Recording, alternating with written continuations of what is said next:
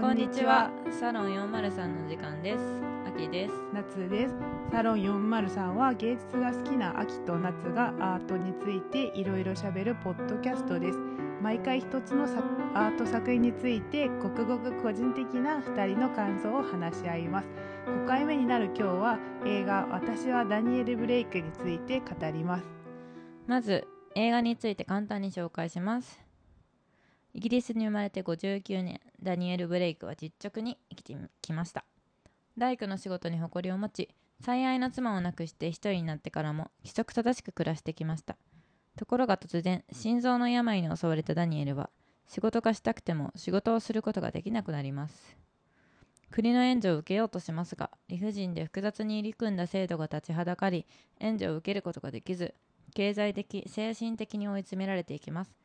そんな中偶然出会ったシングルマザーのケイティとその子供たちを助けたことから交流が生まれお互いに助け合う中でダニエルもケイティ家族も希望を取り戻していきます。しかし厳しい現実が彼らを次第に追い詰めていきます。といったあらすじになっております。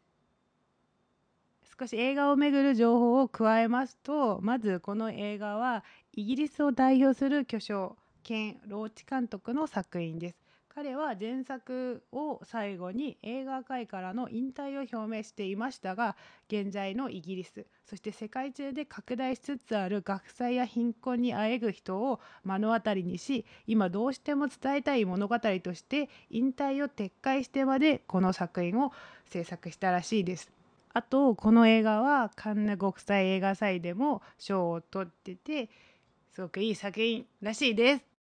じゃあここからは映画の内容について話し合いましょう、はい、まず全体的な映画全体についての感想は感想について話しましょう、うん、私は結構なんか研究関連で、うん、一応福祉についてはちょっと興味を持っているんですけど、はい、私の研究対象が若者になっているからあまりなんかお年寄りが福祉問題で福祉をめぐってなんかどういう問題を抱えているのかについてはあまりなんか知っていなくて、うん、今日今回のこの映画を見てちょっと本当びっくりしましたね。あきさんはどうでしたか？そうですね。私もちょっとイギリスにかの福祉に関してあんまり知識がなかったのでこの映画を通してこういった現状を知ることができてよかったなとは思います。そのドクターストップがかかってるのにもかかわらずまあ、はいはい、援助してもらえないし働けます働けるって国から言われちゃったらねもうどうすることもないしもう死ねって言われてるのかなって思っちゃうな そうですよね。結構なんかでもそんな病気って結構多い多いですよね。なんていうか、うん、一見なんか普通に見えるけれども、うん、とてもなんか危険みたいなのがあるから、うん、結構その多分ダニエル自体も動けなかったりしてたらそんな、ね、なんかそういうストップされてるにもかかわらず働けみたいなことにはならなかったと思うんですけど、結構そうやって微妙なところが結構あったんじゃないかなって思って精神病とかもあるじゃないですか。そうだよね。なんか体は元気だけどっていうのはあとダニエルって大工さんだから、結構重労働しなきゃいけないっていうのがあってその簡単なデスクワークとか指を指とのお店を動かせばいいだけだったら就労可能だけどダニエルができる仕事は確かにできないよねっていう判断だったのかもしれないですよね。あんまり詳しくそこは書いてなかったあ語られてなかったから分かんないけどあでも、ね、そうですね、うん。うんうん、しんどいですよね。自分が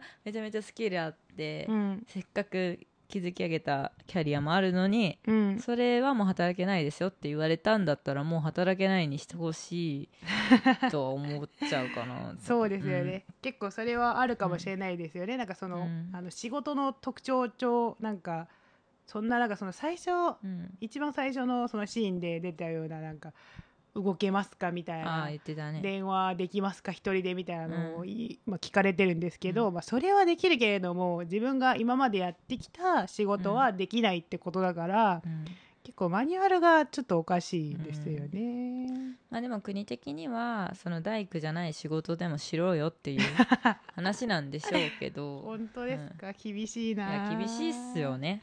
本当なんかもう嫌いになるな本当政府お金ないんですよね政府国、国が。でもでもダニエルが結構、ずっと言うのが、うん。自分は税金もちゃんと払ってきたのにみたいなこと言うじゃないですか。そ,、ねうん。んな全部払ってんのに何もなんかまるでなんかなんていうかな、うん。まるで本当泥棒扱いをしてるような、そうなんか当然もらえるべき権利そうそうそうそうそう。言ってたんですけど果たして本当にそうだったのかっていうのが分かんない。だからまあな国的んでそこを疑うの？国的にだからやっぱ だろうそのイギそのイギリスの政策としてうん。その働ける働けないのうん。なんかボーダーラインがめちゃめちゃ低くなっちゃったうんその厳しくなっちゃってたらしくて、はいはいはいはい。本当にもうなんだっけな片手うんの2本しか動かないのに就労可能とか診断されたりとかしてたらしくて。そうなってくると確かにダニエル働けるって言われちゃうんだろうなあーなるほど、相対的ですからねそういうことって、まあダニエルの気持ちはめっちゃわかりますよ。私うん。もこんだけ税金払ってきて なんか援助してもらってる時になんか出せませんって言われたら「え今まで払ったの何だったの?」みたいな。こういう時のためじゃないの？とは思いますけど もうだからね。国国的にはもう体が動く。体いやもう脳みそ指一本でも動くなら働けっていう。ことらしいっす。そうですよね、あ税金のこと考えるとちょっとイライラするな、まあイライラするね。今日出しましたよ今回。初めて出し,、出した。税金ってこと住民税、うん。住民税？所得税？え何？もう働いてるかってこと？そう。あ去年去年？去年じゃない、去年なんかそのイン、うん。あ去年うん。バイトしすぎたから超えてた。えマジで？そうそうそう。えそれセーブしなかったの？そうですそうです。なんでセーブしないの？わかんない。知らなかった？知らなかっえでもなんか大体た、うん、その税金に関してってうん。なんかご丁寧に説明ないんだよね。ですよね。何も知らずうにん、働いたらうん、次の月年にうん。なんか徴収されてるっていう、そうそうそう。だから、はうん。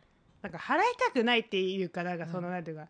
これはどういうなんていうかな、あれではなんか払わなきゃいけないし、うん。どういう内容でこういうことになってますっていうのが優しく説明されてないからなんかちょっと不満が。何の説明もなしに「うん。はいあなたはお金持ってるでしょ払って」みたいなそうことなんですよねそうだからん。もうシステムってこういうもんですよね政府の、うん。まあでもそれ言っちゃったら働かなくなるしこっそりね、うん。まあ、言わんで知らんやつは働いてもらって金取ろうっていう。ま あ知識のないやつから取ろうってことですよね。そう。だから でもダニエルってそういう人だから。ダニエルだってネット使えないから。そう。何も知らないし。何も知らないんだよね。なんかもう怖いですよね、うん。ダニエル。ちょっと。何圧倒的不利ですよ。そうですよね。生きていくのはえー、ちょっとうんその次に登場人物について喋ろうとしたんですけど、うん。まあダニエル。の話してますね。うんダニエルっていうのはブルーカラーの、まあ、6時代のお年寄りの人で、うん。結構どうですか、まあ、今言ったけど、うん、大工さんめっちゃ使えるって思った。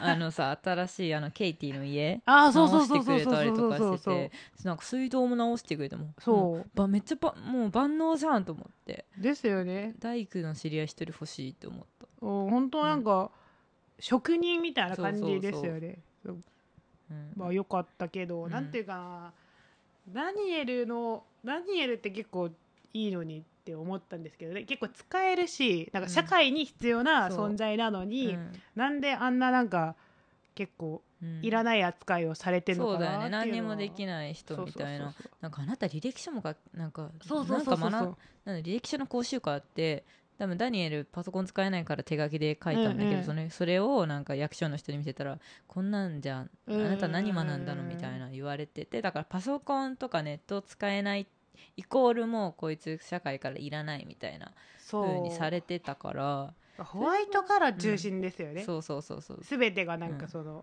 ね。あとそのその子？そのあいつ？なんかその書けないよねみたいなこと言ってた女役性の人。うん。めっちゃもうイライラした。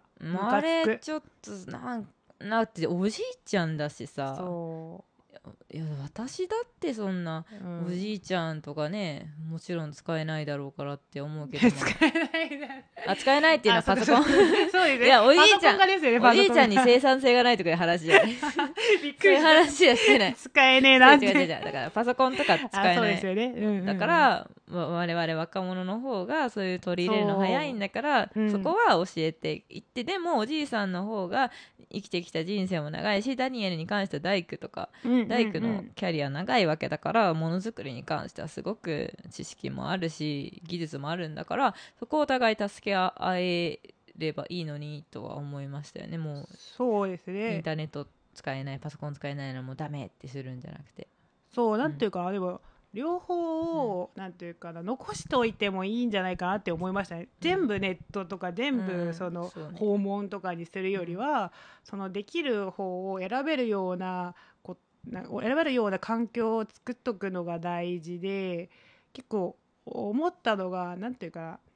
今なんか多分20代30代までうん。はほぼネット世代じゃないですか。全部ネット使えるような。使えるね。でもまだ50代、60代60代50代までもギリ使えるのかな。で60代の人とかは使えないんだけどそのその人たちってまだ死なないじゃないですか まだしない。そうねまだ元気に。30年ぐらいいるの100年ぐらいにもうそういった人はいないようなあの想定で全てを作ってるのから、作ってるんだからシステムを、なんかちょっとなんかね配慮が足りないんじゃなあいかな。とあれよねなんか子供いる親と家族とかだったうん。ら子供がさ、うん多分サポートしてあげられるんだけど、あのダニエルみたいに子供いないその夫婦しかいないない家だったら、はい子供がそのネットに関して教えてくれたりとかもしないしってなるとやっぱさ差は出てきちゃいますよね。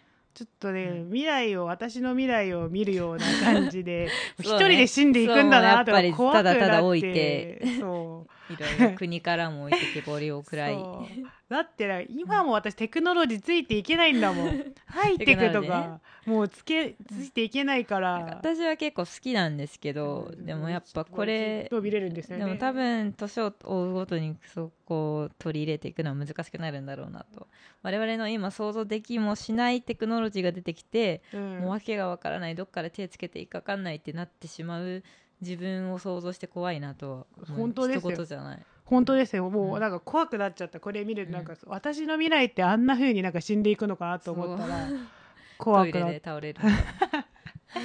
そう。だってあとまあケイティに移るんですけど、うん。そのシングルマザーのケイティうん。その女の人と会わなかったらもう本当に絶望じゃないですかそうだよダニエル。ねダニエル本当ケイティに出会えてよかったよね、うん。ん。でもまあケイティもそんななんかね恵まれてる人ではないんですけどね、うん。そのシングルマザーで2人も子供がいてその子供の、なんていうかなおお父さんもうん。それぞれ、それぞれ違うし、うん。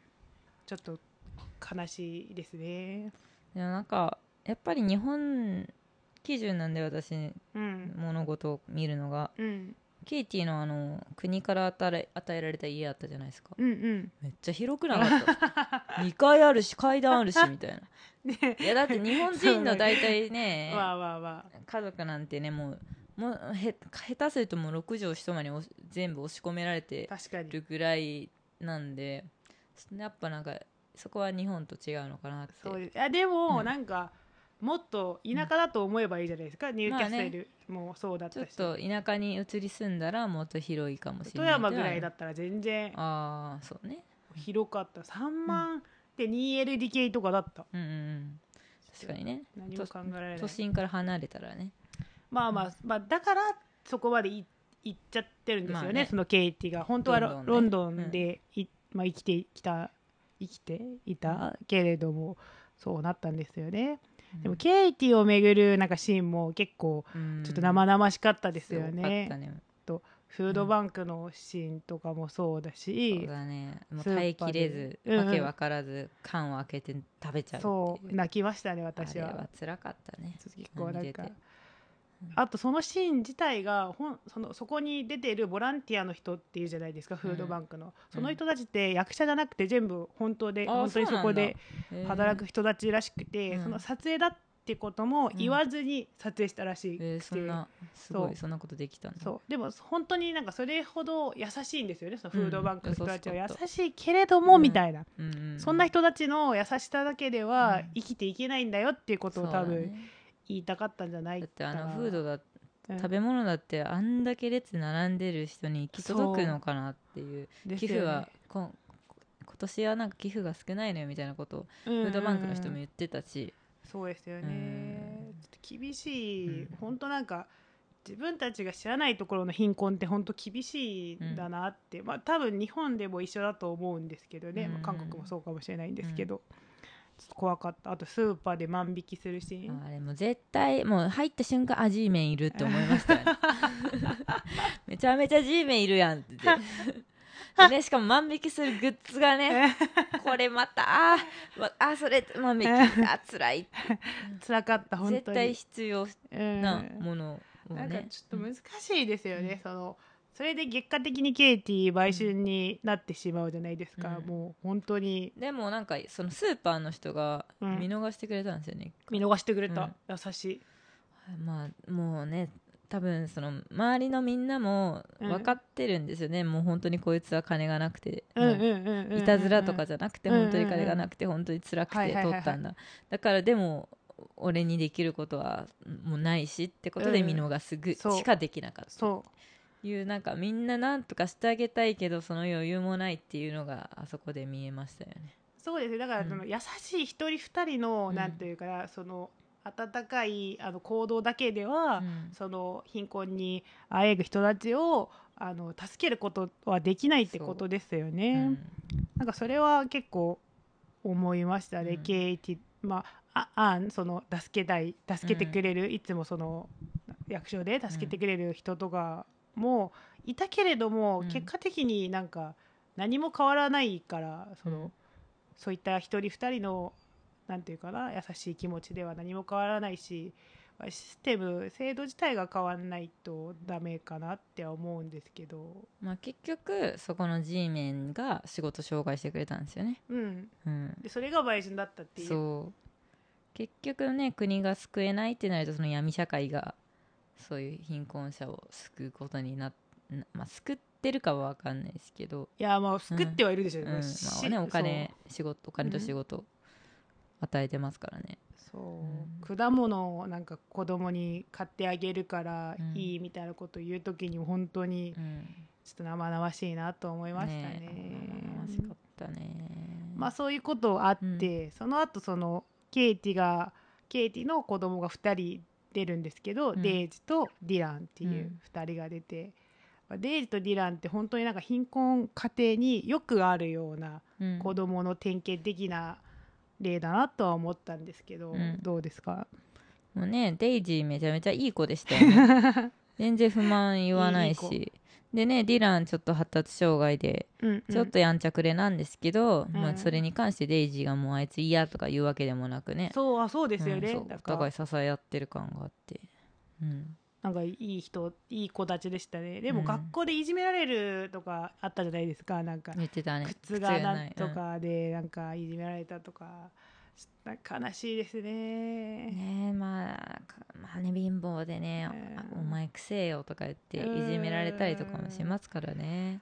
怖い、うん。でもそれで、なんていうかうーんそういった経験をなんていうか思いを経験をした後大人になった人ってどうなんだろうみたいな思いますね、うそんななんか辛い経験をしてからそうですよよねくいい音いい大人っていうかさなんていうかうまく生きていけるのかなこの後社会でとは思いますけど、まあそれがさディランみたいにうん。もうすぐ病床に出てしまった人じゃないですか、うん。そういったことが、まあ、障害障害か分かんないんですけど障害っぽい精神的な辛さを精神的な煩いっていうか、まあ、とにかくそういうのがすぐ出た人もいるんだけど、デイジみたいな子は多分ね二十歳過ぎてからなんかあるじゃないですか。そうですね。このあとうん。こんだけ今は素直でかかわいい子だけど多分もうちょっと行ったら何かそう。良くない方向に行ってしまう可能性もあるよね。そう、うん。あこういう言い方は良くないかもしれないんですけど、私の今のあれは、うん。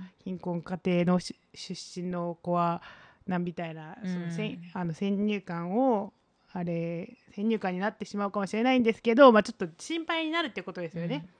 あでも明らかにそのちゃん十分な教育を与えてあげることができるのかっていうのもありますね、食べるだけ生きていくだけでも精一杯なのにそこでまた勉強とかできるのかなって思うからね今小学校はなんとか通ったとしてもそれ以降ね、まあ、大学厳しいだろうしそうですようんね、今のままじゃ厳しい。もしねケイティがもう本当に売れっ子になってね すごい太客がついて、うんうん。そこ子供のなんかよ教育費までねうんえるってなったらまた別だけど、そうですようんね、それもまあ厳しいかな厳しいような気はした、やっぱ貧困に生まれちゃうとそこでやっぱりスタートラインがね違うっていうのはありますよね。そうですよね。貧困が連鎖してしまうそうですようんね、本当最近の貧困問題って厳しいですね。う、ん。その後出るのがアンっていうその役所で助けようとしている人なんですけど、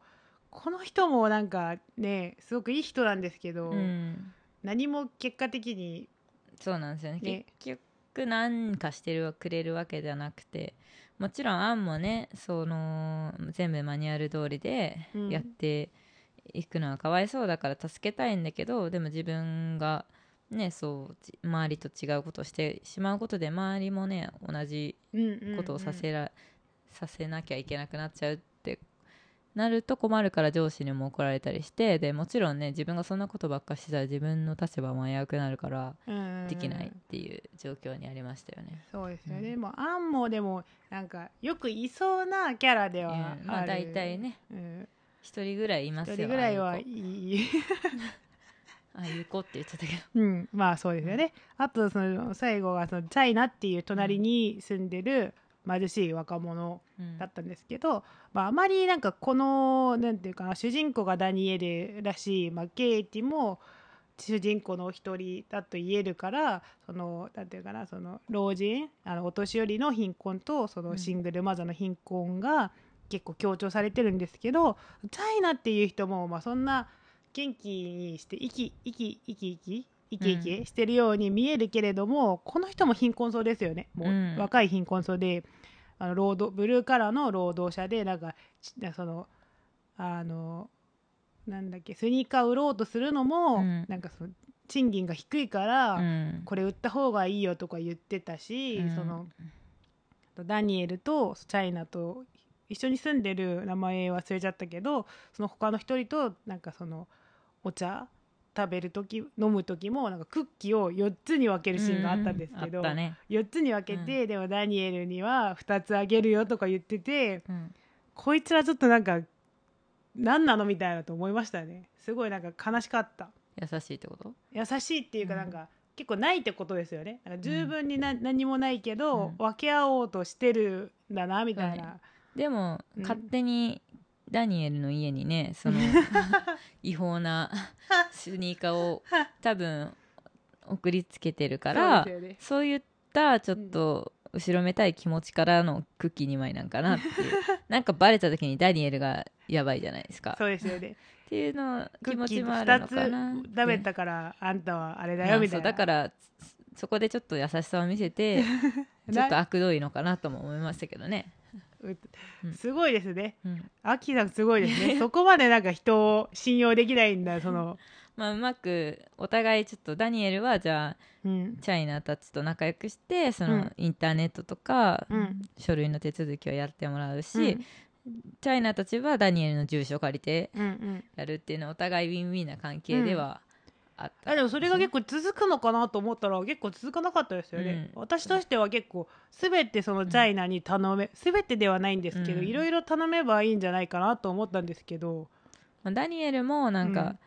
頼りっぱなしは多分嫌なんですよね。あだから俺の住所に送るんだったらじゃあこの書類やってくれよ、うんうん。でもう多分そこでチャラになっちゃったんですよね、あうん。ーずっとっていうわけではないっていうか。うん、なんかそれちょっとなんか、ちょっとなんか残念だった。もうちょっとうん。チャイナに行ってればうん。結構助けてくれたかもしれないんですけどわかんないんですけど、まあね。まあねもうチャイナ以外にもなんか昔のなんか取引先なのかなあの人がそうそうそうそう。すごい心配なんだよってうんうんうん。言ってたけど一回も頼ってないですよねその人に。そ結構なんかいっぱいいましたね、うん。そのひ周りに人が。うん、なんかでもよくありますよねこういうなんか頼らないでどんどん苦しくなっちゃう人助けてくれようとしてる人はいるのになんかそその手をに差し伸べられた手を握らないっていうことでどんどん辛くなっていっちゃうっていうのはよく他の映画とかでもまあ見そうですよる気がするね。から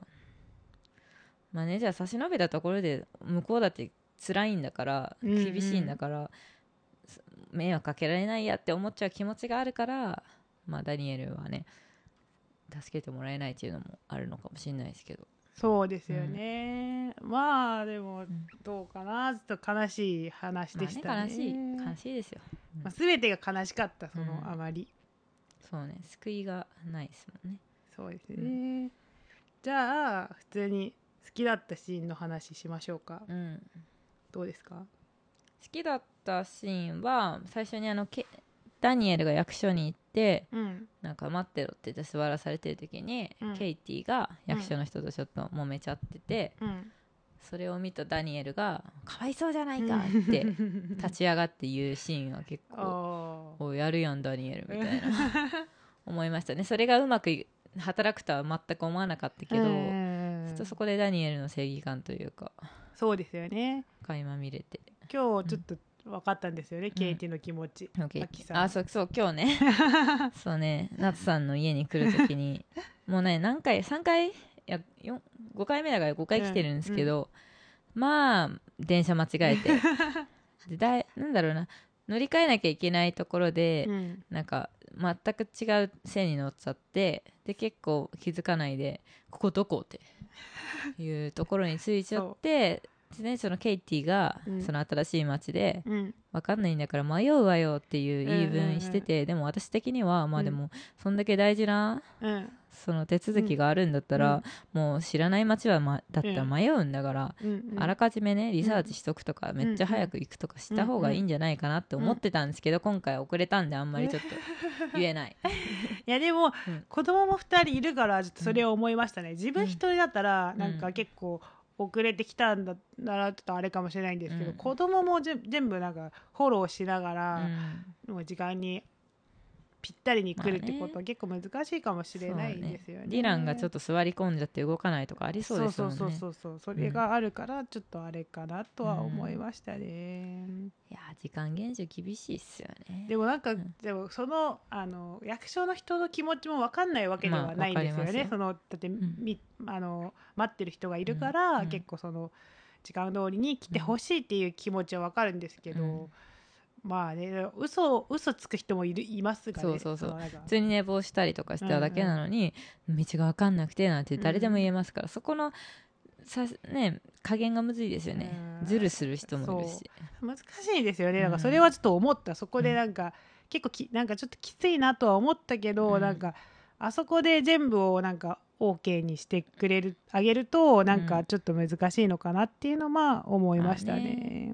お咎めなしはちょっとやりすぎかなとは思うしかといってもなだお金払いませんってゼロにしちゃうのも厳しすぎるなとはそうですよ思ねうん。ちょっと思いました。うん。私は結構2つあったんですけど、うん。1つはその一番最初のシーンうんうん。で結構このそのシーンがこの映画がなんか批判しようとする全てのことをちょっとなんか表してるように見えたんですよね。その、うんなんかおな音声だけ出るやつ、うんそれであと福祉システムが持ってるなんか専門家じゃないじゃないですか。まずその人が、ね。専門家ではない人がうん。判断するみたいな、うん。そのマニュアル通りに。うん。あと例外を認めないんですよね、うん。こういったなんか例外のことがあるけれども一応ここに書いてある通りにしますみたいな、うん。それ以外にはあの問えないしその、ここそう問えないですみたいなことがあって、あとなんていうか認受すべきみたいななんていうか黙って従う。うん。そのシステムが福祉制度が言ってることを黙って従うべきだから、うん。そこからなんか従わない人はもうお金あげないよみたいなことをうんそうですね。がすぐなんかその3つのことをうん。なんかすぐ分かったんですよね、そのシーンだけで。うん。で結構この映画いい映画だなとは思いましたね、そそれ見ただけでみんながなんかちょっとイライラするし、なんかおかしいなっていうふうに思えるように思わせるのがやっぱりちょっと巨匠は違いますね。確かに冒頭の映像なし音声だけっていうのすごいうん。すごく意味のあるところシーンでしたよね。でもうん。この映画の内容は結構してたんですけど、うん。詳しくなんかイギリスなのかはもう知らなくてスウェーデンだと思ったんですけど、あー。私。で見ててその3分ぐらい見ててももう辛いなと思ったんですよ。すぐなんか辛いみたいな、うん。生々しいしって。ずっと辛かったね。辛かった。見ててなんかあまりにもなんか本当ありそうな状況だから、うん。結構辛かったですよね。あと2つ目の好きだったシーンは、うん。私はレイジがその訪ねてて。あれよかったね。そうなんかめちゃくちゃ泣きましたね、なんか助け合うことってこんな大事なんだなって思いましたよ。確かあとそれが結構世代を超えるやつだったじゃないですか。その同世代の人じゃなうんくて、ね。その世代を超えて助け合おうっていうそのあれが出てて結構なんか印象的でしたね、なんか日本でも最近結構世代間のあれあるじゃん。葛藤ってあるじゃないですか、にうん。最近の若者はみたいな。あと、あのお年寄りなんてみたいな感じの話があるから、そんなことないよみたいな感じの印象的なシーンだったのかな,、なんか私の私たちをダニエルが助けてくれたから、うん。私も助けたいよみたいなことを言うのが結構すごくなんか印象に残りましたね、いいシーンだった、うんあれはいいシーンでしたよね。デイジーかわいい、デイチェも最初から最後まで可愛かった。本当かわいいし結構良かったようなあのね気がします、郵便受けから覗くのもめっちゃ可愛いしね。あ可愛いそれ可可愛愛い私もあそこでもダニエル倒れてんじゃないかって不安だったあのシーン、そうですよね、うん。まあまあでもまあそうですよね。あとまあ、その葬式？組織うん。葬式？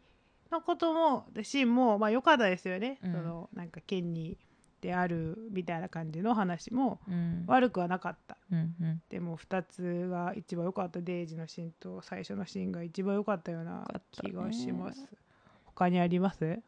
そうですね。なんかまあ私はうん。まあ誰もが思うと思うんですけど、うん。あの役所から出たうん。ダニエルがうん。壁にうん「アイダニエルブレイク」って書くところ。あスプレーでれは良かったですよね。あれでも結構周りにいる人たちも「イエーイダニエルダニエル」ってなっててすごいかっこいいなと。そこだけなんかすごいスカスカした気持ちですよねそまあもちろんあんなことしてねダニエル不利になるだけなんですけど そのでもダニエルはその制度に対してなんかずるくうん。使ってやろうなんて思える人間じゃなくて、ううん。ってなった時に自分は犬じゃないと。うんうんうん自分はにダニエル・ブレイクっていう人間なんだっていう尊厳を守るためにああやって抗議したっていうのはすごい大事なのかなって思いましたね。私だったら絶対あんなスプレーなんかやらないしうん。もうヘコヘコするんですけど、そう私もそうだと思いますよ、まあそこでねなんかみんなの気持ちを代弁したというか、そうですよね。ああいうことがあってちょっとももしかしたら動くかもしれないっていうのもありますよね。なんかすごい暴力的なうん。やり方だけど、そうそうそう、ん。フェイスブックですよ、そうそう。写真撮って アップすれば。あれでねもうちょっと動かせるかもしれないですよね。あ そうそう。あいうことしてくれるってね大事だなと思いました、SNS だから。うん世の中全て SNS だから。大体そこでねみんなが、うん。なんかの批判が高まればねそ変わるかもしれないうでもまあかっこよかったですよねそこ、うん。あと結構そのまあみんながなんのダニエルがそんな困ってるのに何もなんか助けてあげられない状況が続く中で、うん。いきなりそんなみんなイエーイとか言ってくれるっていう共感してくれるっていうところだけでも結構なんかすごく良かったと思いますね。うん。まあ、映画自体も本当よく作られてる、まあ、賞を取ってもおかしくない映画だなとは思いましたね。よかった。よかった。他はない？いいシーンですか？いいシーン。好きだったし。あれねあのなんだっけな。そのダニエルがうん。ケイティのお家をいろいろ修繕してあげてて、うんうんその時にデイジーがまたね可愛くダニエルのお手伝いして、そしたらあの袋の中開けてごらんって言ったらなんか可愛いらしいなんか、うん。なんだっけ飾り？飾り。なんかかけ魚。そう魚の飾りがあって、うん。それダニエルの家にもあったんですけど、うんうんうん。でダニエルがそれをすごく大事にしててですね。でなんかダニエルがすごいお金がなくなった時に、うんうん。家のものめっちゃ売ったんですよ、うんうん。けどそれその時にもう家ほとんどすっからかんなった時にうん。ただその魚の飾りがあった時に、業者が「これは売らないの?」って言ったら「うん。これは売らん」って言って、そうですよね。その時になんかもうお金ないけど、うん。お金がいくらなくなろうと自分の尊厳は守るぞみたいななメッセージが現れてたような気がしてそうですよね。いいシーンだな確かにそうだった。うん、でそのお魚をデイジーに分け与えるのもいいし、うん。けどそれをお金には買えないっていうそうですよね。ところが多分もしかしたら結構ね値打ちあるものなのかもしれないですよね。うんうんうん、なんか結構うん。良かったですよね、そのシーン。まあ普通になんかデイジーとかとダニエルが絡んでるところは全部良かったですよね。全部良かったうん温かい気持ちがちょっと伝わってきましたね。うんよかった。それ欲しかった自分も飾あり。れ飾り？その飾りグッズとして売ればあめっちゃ売れるのに。そこでねそれで出てた利益そをうですよね。私は資本主義のことしか考えられないので、あれ売ればめっちゃもう売れるのにもう稼げるのにとか思えなかったしないからそんなことは。そうですよね。うん違うネからットであげればいいよみたいな感じのことを思いました、ね。メルカリで売ったら売れるんじゃないか。よくないですよね。よくないです。もう金のことしかもう考えられないからもう すべてが。いやでもうん大事ですよ。やっぱりお金持ってる上でね、うん。その権力もあったら、世の中変えられるかもしれないですから。そうだから何も持ってないとなんかそのダニエルみたいな人をうん。私自身が助けることもできないので結構なんかでもまあこれ見て思ったのは、うん。自分があまり何の役にも人の役に立たないと思ってたそのパソコンの、うんまあ、技術技術でもない何もないんですけど、うん。そういうこともことからも結構人を助けることができるかもしれないのかなっていうふうに思ってうん。ボランティアとかやりたいなと思いました、当たり前に使ってるスマートフォンだって、うん。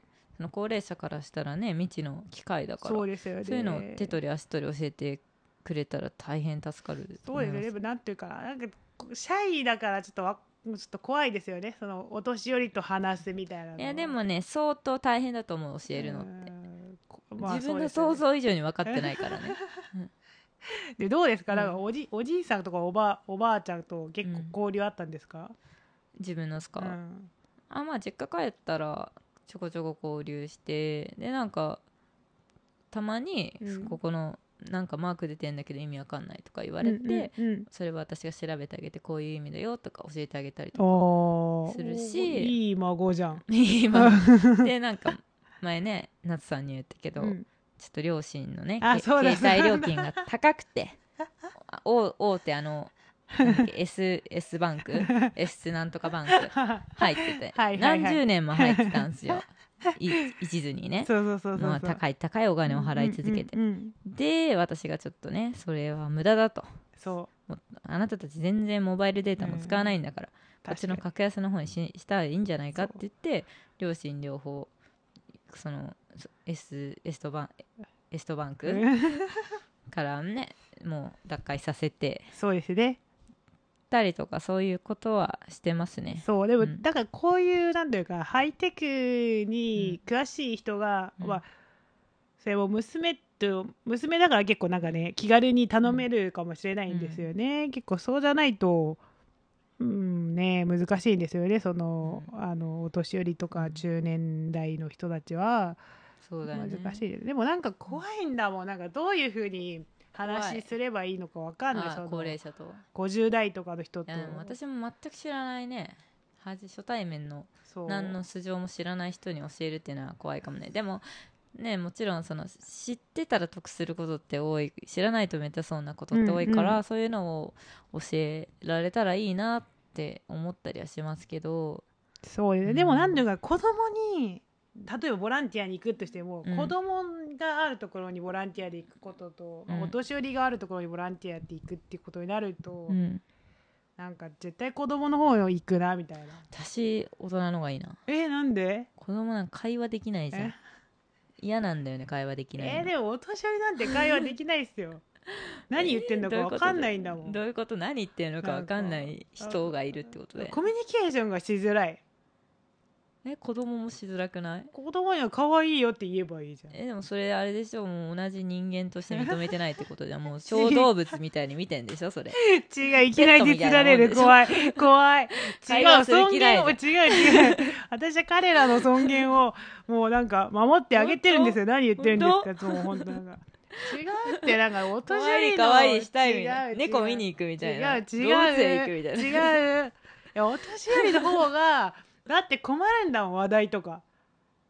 なんかアイドル好きみたいなことで気軽になんか言えるじゃないですか若者なんてなんか,、うん。なんかこういうなんか渋谷好きみたいな感じの会話がうん、なんかもうなんだろう簡単ってこと？そう簡単で、結構うん。距離を近なんか縮めることが結構簡単だけどお年寄りなんてなんか、自分の指導教員に何聞けばいいのか分かんないんだよ なんか渋谷好きとかあまあね言えないなんかそんな。好きですか？とか言えないな。うんちょっとなんかちょっとそういうのそういうなんかのはありますね私は。だから結構そのデイジとダニエルがそんな年も離れてんのに仲良くしてるってことは結構ちょっとなんかよく見えた。私の目にはよく見えましたね,、ケイティとダニエルが仲いいのも良かったよね。なんか別にお互いその恋愛関係とかでも全くなかったじゃん。そただただダニエルはケイティを助けたいっていう気持ちだし、う、うん。ケイティはそれありがとうって言って一緒にいるし、そうそうそう。う、ん、でダニエルにねご飯振る舞ったりとうんかもうん。してたしすごいなかなか実現難しいだろう関係性でしたよね。そうですね。そうの、ん性別も超えてるしそ年齢も超えてるっていうことはよくて、でもなんかなかなかないですよね。私なんかほぼ自分と同じような、うん。あの年齢の人しか年齢と性別の人としかなんか交流してないなっては思いますね。私もなんかたまにねそのすごいとと上の人とうん。交流したりもするけど、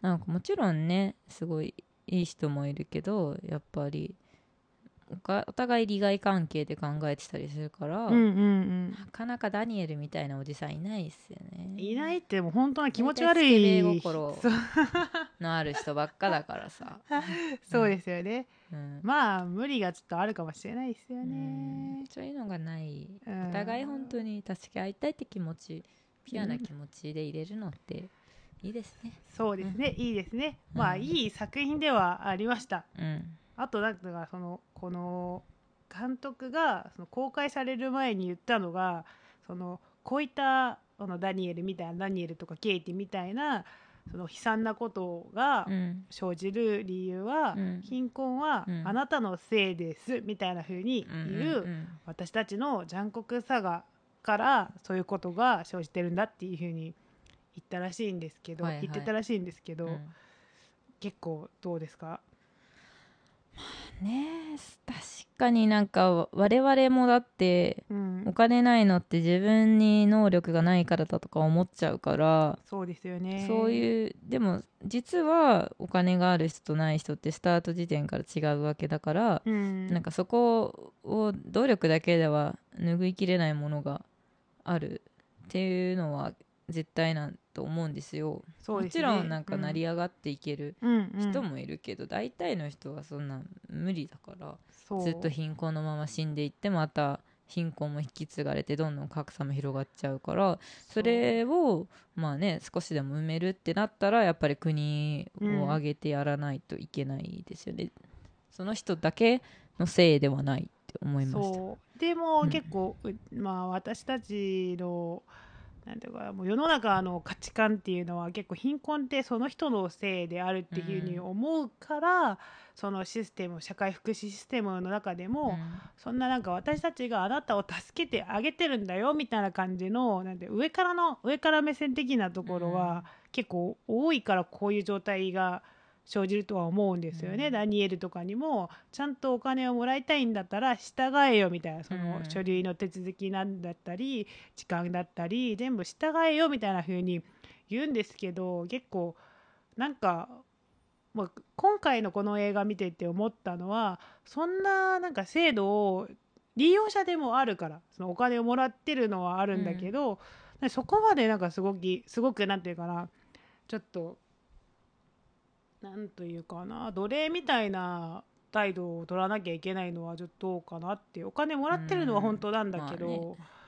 そこまでしなきゃいけないのかなっていうのはあるんですよね、うんもう時間通りに来ないともうなんかダメだよみたいな風に言われるのは結構だって職場だってそういうのはあるんですけど遅刻とかしなきゃいけないってはうん。あるんだけど、うんある程度ゆ融通が利くところもあるじゃないですか、まあね。こういうところはまあちょっと理解してあげるみたいなのもあるんだけど結構なんか厳しいなと残酷だなとは思いましたね。うん。そうですね。なんかデイジーが、うん。なんだろう。デイジーじゃないや。ケイティがうん。そのお父さんの違う子供2人いるじゃないですか、うんうん。で普通に考えてケイティまだ若いし、うん。何の職にもついてないわけだから子供を産んだとしてうん。でそのお父さんがねすごうん。いちゃんと働いてる人だったらまだいいかもしれないけあーど、はいはいはいはい、でもそうじゃない可能性もあるしでこう言ってケイティみたいにシングルマザーにもなるわけ可能性もあるうん。わけじゃないですか。うん。としたらこのようなな経済状況になるのは分かるはずなんですけど、きっとケイティは分かんなかったんですよね。うんなんかじゃあケイティがバカなのかっていう話にあなあそうですよるね。ともちろんケイティもうちょっと考えろよっていうのはあるんですけど、その周りがじゃあどれだけその言えたんだろうって、まあ、ケイティは周りが言ってくれたけど私は見えなかったみたいなうんうん。風に言ってたけど、うん。きっとケイティの親も貧困だったと思うんですうんよね。うんうんってなると十分なねそういう将来考えるべきこととかも教わってなかったんじゃないかなって思うと、その否認についてとかも。っそうですよね。てなるとやっぱ貧困はループするなと思いましたよね。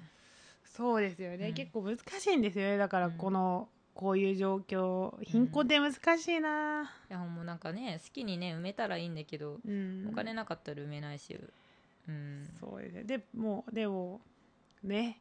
うん、いろいろあるからちょっとなんか まあねケイティがバカだって片付けはられない問題ではあるけど、そうですよね。うん、でもケイティもうちょっと考えてほしい。じゃあところもあるある、まあ、あある。っちゃあるケイティ考えてもらうためにじゃあ我々は国はどうできますかっていそううのもまで考えないといけないそうですよね。まあ教育とかもそうだしだからそ、だからこそこのレイジとかリランとかの人を、人っていうかその子供貧困家庭の子供の時期からね。のどういうふうにうん。教育するかみたいな支援するかっていうのは結構大事なところであって、うんやっぱり私はボランティアは子供のところにい行きたいですね。まとめ？行きたい。子供のところに行こうと思ってます。結構探してたもん。これ見てて。ボランティアしたいなみたいな。そう。何しに行きたいの？ボランティアでわかんないんですけど、学習支援とかもいいんじゃないですか。結構まあ、まあ、わかんないけど、こういう子供たちに、うん。なんかその、あ1たす1は2だよみたいな。知ってるのかな、えー優しく教えてくれる？優しく子供だったら教えるんじゃないですかね。お年寄りが難しいなんか。嫌だよみたいな。年寄りに確かにだだこねられたら子供だからで思えるけど大人なのにそうやってだだこねられるのは確かに。そうそうそうそう。きついそうなんかちょっとね難しいんですよね。なんかうん。わかんない、でもボランティアもねボランティアも私は本当はボランティア制度あまり好きじゃないんですあけど、ね、そうなんですか。だって金もらってないじゃないですかボランティアって、よくないような気がする、うん。搾取されてるような気がしてまあね本来はねそれでちゃんとビジネスとしてねやっていけるようなそう仕組みでができたらいいですけどね。まあ確かにねオリンピックもねボランティアでやろうとしてますしね。そうなんかおかしいじゃないですか、何もう 何もかもなんか搾取しようとこする、ちらの気持ちで、ね。そう。こっちはボランティアで無料かと思ったら時間と労力取られるわけですから、ね、そうだからすごいなんか赤字ですよ。参加させてあげるからいいんじゃないみたいな感じの経験がですけどね社会がおかしいとは思いますねなんでこんなお金ないんですかね？うんわからない安倍さんのせいでしょ。う なんで安倍さんもう一回やるのっていやだって相手も相手でしたしね。こんなこと言っていいのか、いいきなりなんかね政治的な話になっていくけど。ちょっとねいや、まあ私はどそっちでもいいとは思ってなかったですそ正直。本当は安倍さん辞めてほしかった、まあ安倍さんが辞めた方がね変わる可能性は高いです、あそんな石破さんがなんていうかな、うんすごくなんかもうキャラが違うとかは思ってなかったんですよ。だ,、うん。だって自民党だし。うん。一緒だとは思うんですけど一応安倍さんちょっとうん。やばくないみたいな、まあでも今回ね安倍さんになったことでよりね安倍安倍の力が強まっ安倍さんの力が強まっちゃいましたもんね、うん。なんかちょっとねせ日本の政治どうなっていくのかなっていうのはちょっと心配ですね、まあ結局あれですよね。その解散とかしてもまたうん。力強めるだけっていう構造が良くないですよね。そうですよね。改革できないですよね。ちょっとあまりねなんかその、ねねわかんないけど。安倍さんとかうん。まあもうなったらちょっと、ちょっとちゃんとやってほしいところはありますよちゃんとやってほしねいですよね。ちゃんとやってば厳しいですよ。もうあのねやっぱねその税金関係も消費税も上がるらしいしね。怖い怖い本当。なんか消費税上げるけど、うん。なんかキャッシュレスをなんかキャッシュレス日本ってうん。なんか2割ぐらいしか進んでないらしいんですよ、うんうん。だからそれをもっとキャッシュレス進めたいらしくて消費税は10%にするけどキャッシュレスで払えばなんかポイントをなんかつけるみたいなへー聞いたんですけど。えでもポイントでつけれんだったら消費税上げんのよそう。何の意味ががあるのかそポイントどっかで出すのみたいなのアベノミクスちょっと怪しいですね。怪しいですねいやちょっとわかんない。政治のことを言っちゃいけないんですけど社会のこと言うと絶対政治のことになるんだもん。まあなるよね。そてか私はもうな前からねムカついてたことは、うんそのねそのなんだっけ日本のねううん。その保険とかうん。国民年金うのん。お金が決まるのってうん。1年の所得じゃないんですよ。はいはいはいはいはい456月の所得の平均ね、そう。出るんですよ。みんなだからこれをちゃんと聞いてくださいね。ね大体ね C56 月って忙しいんですよ。うん。大体多分ね 年間通して一番多いぐらい。でね C56 月別に休みもないじゃないですか。8あー確かに。月とか1月ってね冬休みとかもあるし、うんうん。で C56 はね忙しいから残業もするし大体の普通の給料より上がるんですよ、うんうんうん。なのにそれで所得そう。見られちゃうから税金めちゃめちゃ高くなって。そうですよね。なんじゃこりゃですそうそうそうそうそう、うんそういうことずっと言いましたね、去年も。そう去年は私はそれで泣きを見てね今年はちょっと抑えたんですけど、そう。そういうの知らないでね普通に働いてる人もいると思うしじゃんじゃん税金引かれてますよね、そうですよね。なんかうん。税金おかしいって、なんかその、うん。取り方がね、そう取り方がおかしい。なんか出すのはいいけれども、うん。なんかおかしいんですって、うん。どうにかしてほしいです。どうにかしてほしいです。どうにかしてほしいですってことにちょっと、ちょっと終わり。終わり。終わりにしましょう。はい今日はここまでです。サロン403第5回目いかがでしたでしょうか？Twitter、Instagram ございますのでフォローしてみてください。さようなら。今回秋によるカバーはコールドプレイのフィクスです。聞いてください。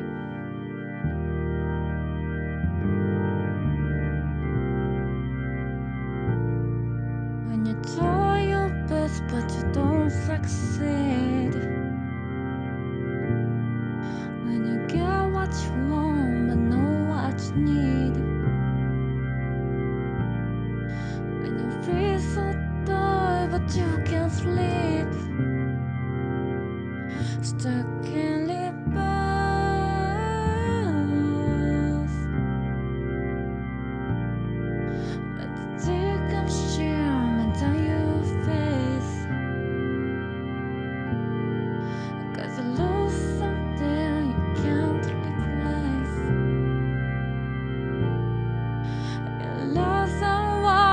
go.